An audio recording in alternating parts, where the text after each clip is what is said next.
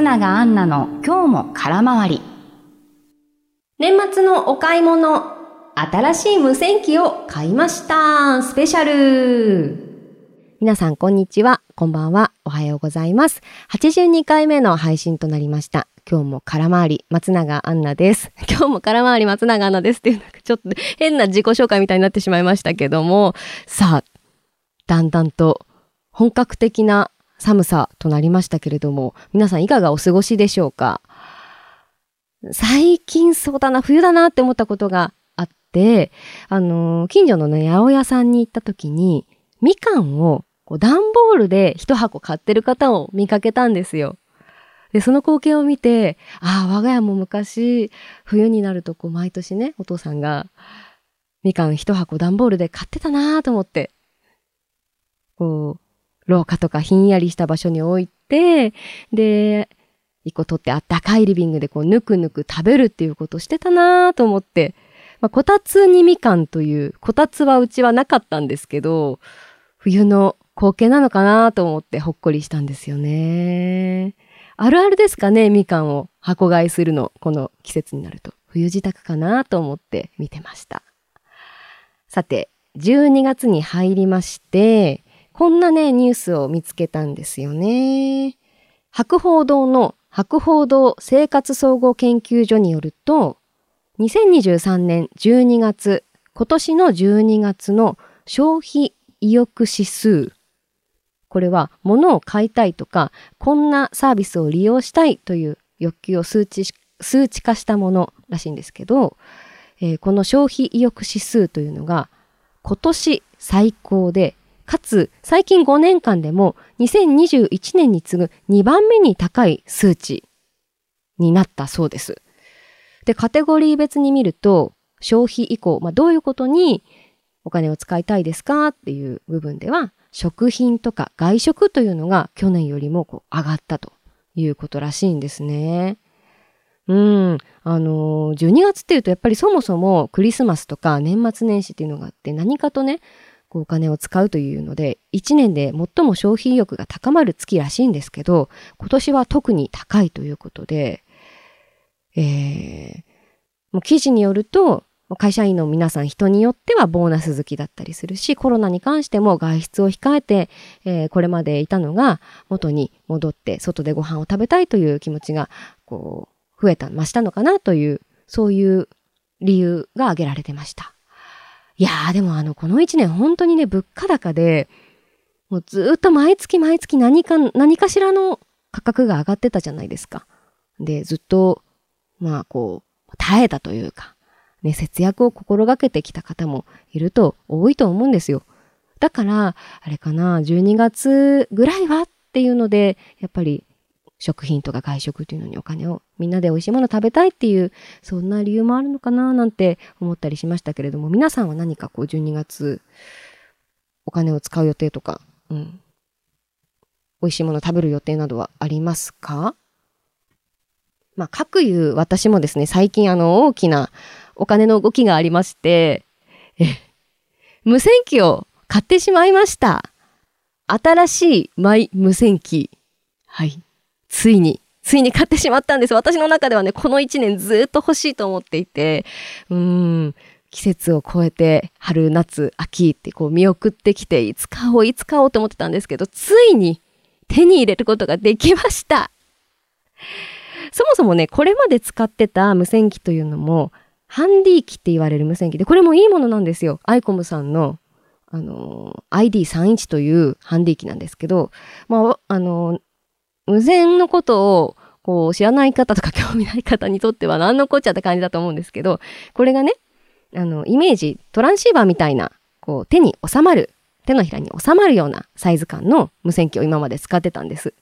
だからこう出張先とか、あどっか遊びに行く時とか、あお仕事をして帰りの、こう、駅前とかで、えー、無線をね、電波を飛ばして遊んだりするっていうことをしてたんです。いわゆる移動運用と言われる遊び方をしてたんですけど、で、今までこの使ってきたその ID31 というハンディ機もすごいんですよ。で、比較的ご近所さんとこう、やり取りをする、お話しすることができる周波数帯で、えー、使う無線機なんですよ。まあ、周波数帯っていうのこういろんなあの周波数があって、で、この無線機に関しては、あの、特定の周波数に出られる無線機だったんですけど、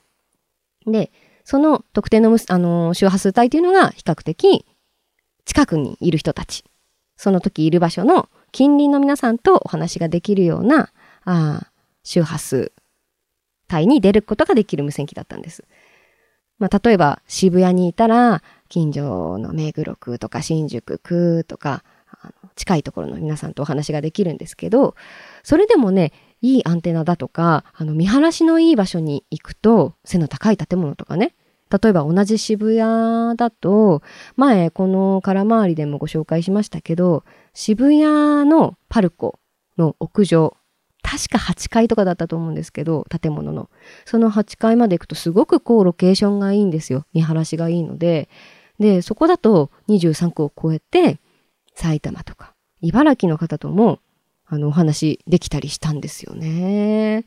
だからあの個人的にはこのスペックがすごくいいなって思います。あのスペックがいい無線機だと思って使ってるんですよ ID31 で感動したのがね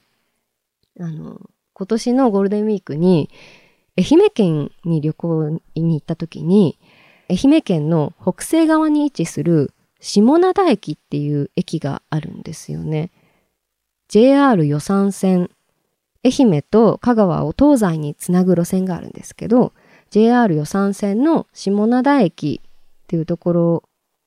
に行ったんですよ。もうここが絶景駅って言って、一回でいいから行ってみたいなと思っていて、で、足を伸ばしてみたんですけど、松山から。あのね、降りると、こう目の前が海なんですよ。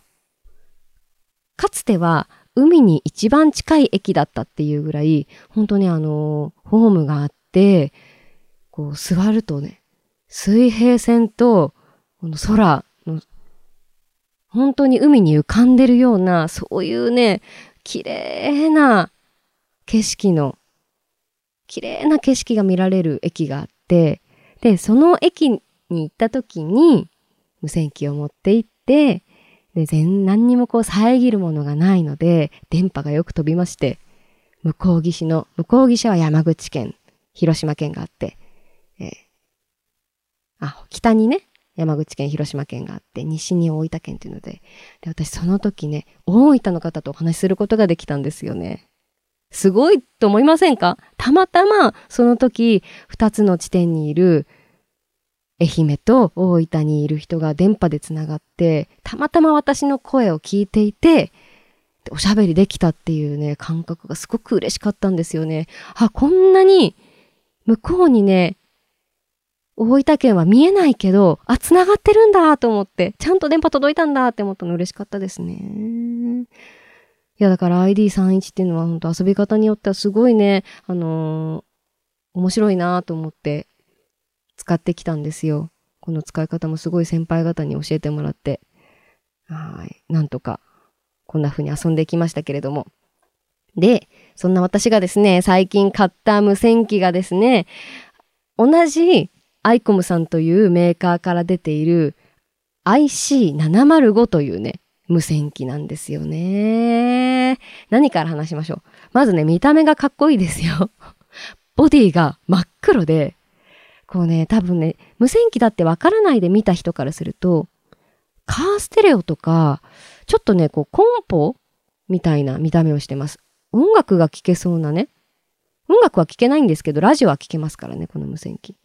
その真ん中にモニターがついていて、その周りにこうダイヤルがつまみね、あって、で、細かいボタンがたくさんついてて、で、タッチパネルで操作できちゃうっていう。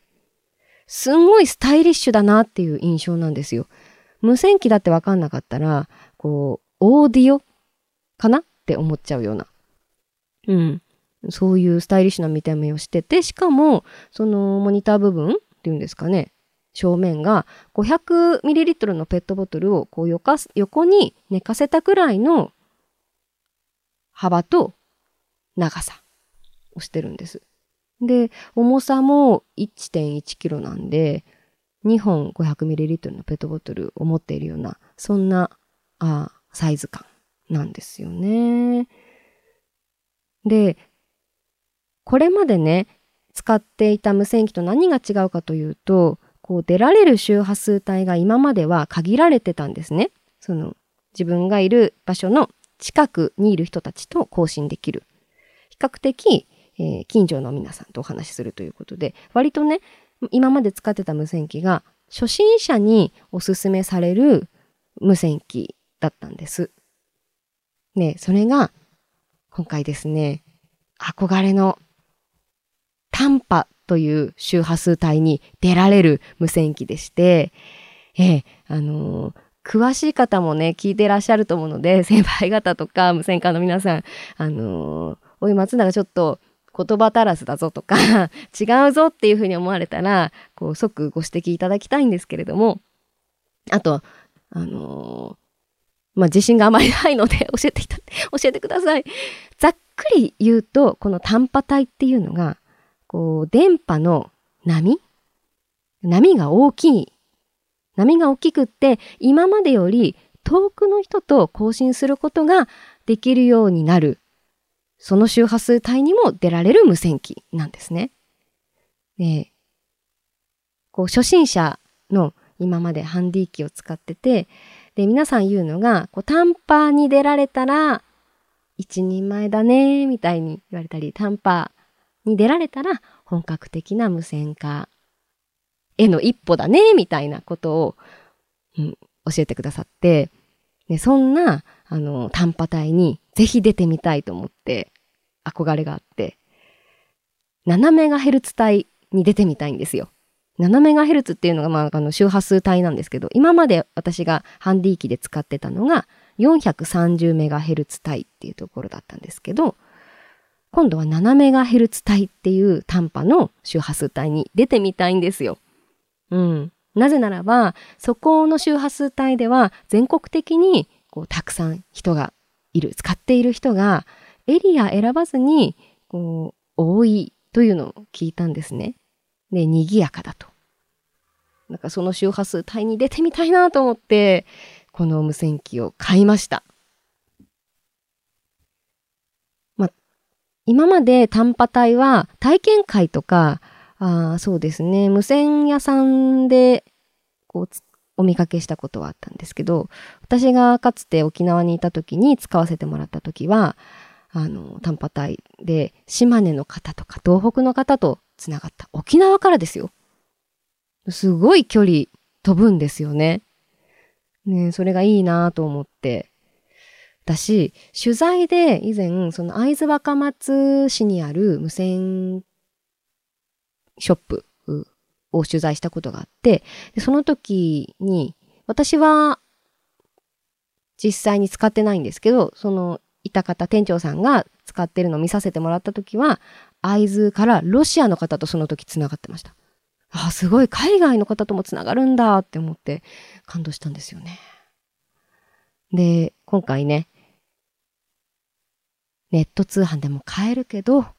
秋葉原の無線屋さんに行って直接買ってきました。あの、お店で買ってよかったなーって思ったのは、すごいね、あの、やっぱり使い方のアドバイスをいただけたことですね。あの、店長さん本当に親身になって教えてくださいました。うん。アンテナの設置場所どこにどんな風に立てるのかとか、あ今住んでいるマンションのベランダの写真をこう見せて、あ、ベランダがこういう形だったら、この手すりを使えるねとか、うん、室外機からぶら下げるっていうやり方もあるよっていうね、プロ目線ですごいね、あの、リアルな、あの、設置方法とかも教えてくださって、で、今回付属で買うものもあったので、無線機ってね、1台買うのに決して安いものではないので、うん、あの予算と相談して、こちらのリクエスト、だいたいこれぐらいで買いたいんですけどっていうお話をしたら、じゃあこの設備がいいねっていうので教えてくださったりとか、そういったことをね、ご相談させていただきながら選んだので、うん、あの、だからもし無線興味あるよという方がいらしたら、ぜひ秋葉原のあの無線機屋、無線屋さんに足を運んで買うのが最初はおすすめだなって私は個人的には思いました。でね、お店の方ももちろん、この今回買ったんですけど、新しい無線機 IC705 っていう無線機を買うにあたって、先輩方、ね、皆さんね、共通しておっしゃってたのが、まあ、この無線機高価だし、とてもスペックが高い、いい無線機だよって人気も高いし。ただ、使いこなすのにね、ちょっとコツがいるんだよねって。だから、あのー、決して、この無線機を途中で、うん、使え、使えないやーって言って投げ出さないで、コツコツこう諦めずに使ってねっていうのはね、皆さん共通してね、おっしゃってましたね。いや、そうなんですって。あのー、私まだこれからですけど、この無線機で、週、あのー、7メガヘルツ帯っていう、う短波帯に出るにあたって、外とか、広い土地があるところでアンテナをこう立てて、張って、あの、本当にね、めちゃくちゃ大きな距離が必要だったりとか大きなアンテナを立てて使うことが望ましいとされてるそうなんですけどいや集合住宅ほんとマンションしかもあの密集している住宅街とかで使うってなるとそういうことはできないですからちょっと工夫をしなくちゃいけないと。知恵を絞って。それで買ったはいいけど使いこなせないっていうことでもったいないことになる可能性もあるから頑張ってねっていうふうにお言葉をいただきましてであのね無線屋さんの方もご丁寧にこういうアンテナを使ったらマンションでも使えるよっていうのを教えてくださいまして。でね私その X 旧 Twitter っていうの言えばいいんですかね。ででもねフォロワーさんが申告されてましたけどいや過去にね東京五輪の時にスケートボードの競技にはまりましてネットでもう即スケボーをポチった経験がありましてその後ね全く乗らなかったんですよ。本当に。そんな過去があるので今回はね宝の持ち腐れにはならないようにもうちゃんと大事に大事にこう自分の無線機育てて使えたらいいなと思ってます。私が買った無線機にも録音モードついてますのでまたねハンディ機を使って出張先の神戸とかあと渋谷から更新した方とあのお話をねこの空回りでもご紹介させていただきましたけど同じように今回買った無線機でも更新の様子をリポートお届けできたらなと思ってますのではい。頑張ります。せっかくねすごいあのもう眺めてても飽きないすごいかっこいいんですよ。ちょっと買ったので。ええ。またどこかでアップしたいと思います。さあ皆さん12月何か自分にご褒美など買われましたか？